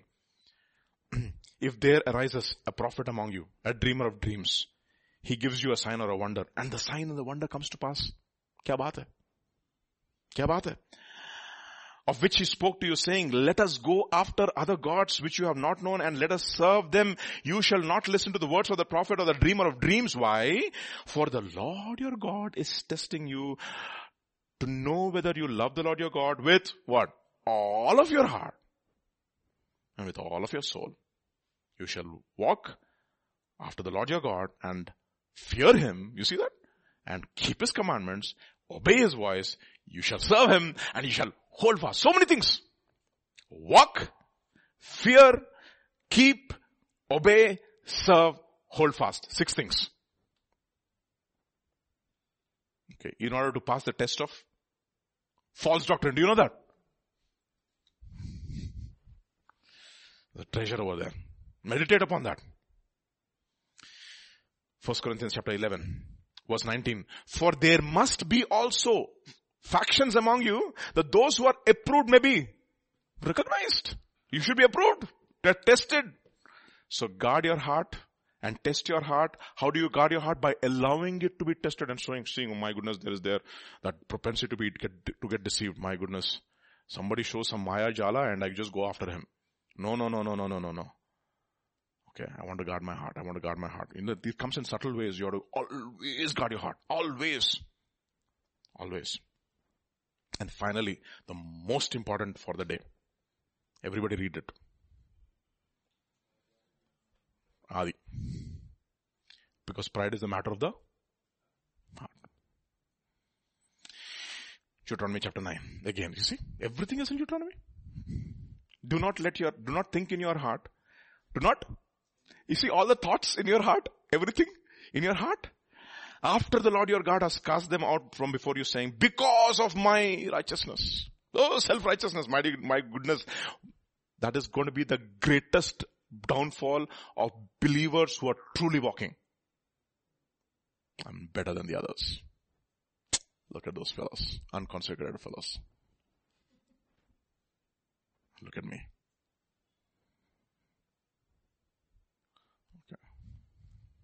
Because of my righteousness, the Lord has brought me into possess the land, but it is because of the wickedness of these nations that the Lord is driving them out before you. Never let this happen. My goodness, I'm telling you the spirit of self-righteousness. It is a demonic spirit. Look at what it says in Ezekiel chapter 28 verse 17. This is about Satan himself. Your heart was lifted up because of your, ah, what is your beauty now you have? What is the beauty you have? Ah, righteousness, garments of righteousness, no. Such a nice man, Vijay is. Such a righteous, godly man. Such a uh, committed man hates money. Okay. He doesn't want honor. Wow. And you're because I've arrived now. Finished. Gone case. Look at his preaching. Look at his teaching. All that stuff. Becomes a big stumbling block. Do you know that? What, look at what it says in Ezekiel chapter 33. Therefore, you, O son of man, say to the children of your people, the righteousness of the righteous man, okay, shall not deliver him in the day of his transgression. How does he transgress, Baba? As for the wickedness of the wicked, he shall not fall because of the, um, on the day that he turns from the wickedness, nor shall the righteousness be able to live because of his righteousness in the day that he sins. When I say to the righteous that he shall surely live, but he trusts in his own righteousness. Ah, the problem is that and commits iniquity. None of his righteous works will be remembered. Is gone. Biggest problem will be spiritual pride. Guard your heart. Let me tell you something. Apostle Paul himself was not exempt from this. The, after Jesus Christ, who it is? Who is it in the Bible? Apostle Paul. Look at what his testimony is. Okay. Before we go there. Uh, yeah, we can look at it. Second Corinthians chapter 12. Verse 7. lest I should be exalted above measure by the abundance of revelations. A thorn in the flesh was given to me, a messenger from Satan. My goodness. Apostle Paul. In other words, in our flesh, there is a capacity to somehow uh, take the glory for all the revelations that we have received. As if, as if it was not a gift from God. And let me tell you something. You can work hard. You can memorize the Bible. You can study. You can get multiple concordances and, cre- and create a fantastic sermon. But you know what? It will be absolutely dead without revelation. Understand? Concerning this, I pleaded with the Lord three times that it might depart from me. And he said to me, my grace is sufficient for you. Why? God resists the proud and he gives grace to the humble. For my strength is made perfect in you because when Jeshurun grew fat, he kicked. Baba, guard your heart from pride. A lot of people, they do little, they get proud. Immediately God humbles. Thank God for that. Okay? And therefore, most gladly I will rather boast in my infirmities, that the power of Christ may rest upon me. Therefore I take pleasure in infirmities and reproaches and needs and persecutions and distresses for the, for the sake of Christ. For when I'm weak, then I'm strong. So we looked at four. What is the first thing? Guard your heart in the fear of God. Second, guard your heart in the love of God. Guard your heart by constantly allowing it to be tested. And four, guard your heart from the pride, from pride. Okay, more four, four important truths. Very, very important truths for us to take to heart. Why? Let us go back to the first slide. Proverbs chapter 4 verse 23. Keep your heart with all diligence, for out of it are the issues of life. Watch your heart. Guard your heart. From pride, from arrogance is exactly what happens to Paul, for to to to Saul. First, he had a very low esteem about himself. That's the reason why he says, when you were low in your own eyes, did I not make you king over Israel? What happened? First, first uh, victory, second victory, third victory, started blowing a trumpet. Now by the time you come to chapter 15, you have made a monument also for yourself. Finished. Ichabod. Guard your heart. And you know what's the difference between Saul and David? David's heart smote him. David's heart smote him. Saul's heart said, how great thou art. you see, David's heart smote him. Saul's heart said, how great thou art, Saul. We don't want to be that. Keep humble, Lord. Keep us, enable us to constantly keep humbling ourselves. And let us not grow before our time. Did I say that? Let us not grow before our time. In time. For there is a time for everything under the sun. Let it happen. Because He makes all things beautiful in His time. Amen? Let's pray. Father God, we just want to thank you, Father, for this day. We pray, Father, we believe that you have spoken to our hearts. I pray, Father, that we will continue to guard our heart with all diligence, knowing that from out of it come the issues of life. Grant us grace to that and we pray. We thank you, we praise you for in Jesus' mighty name. Amen. God bless you. Have a blessed week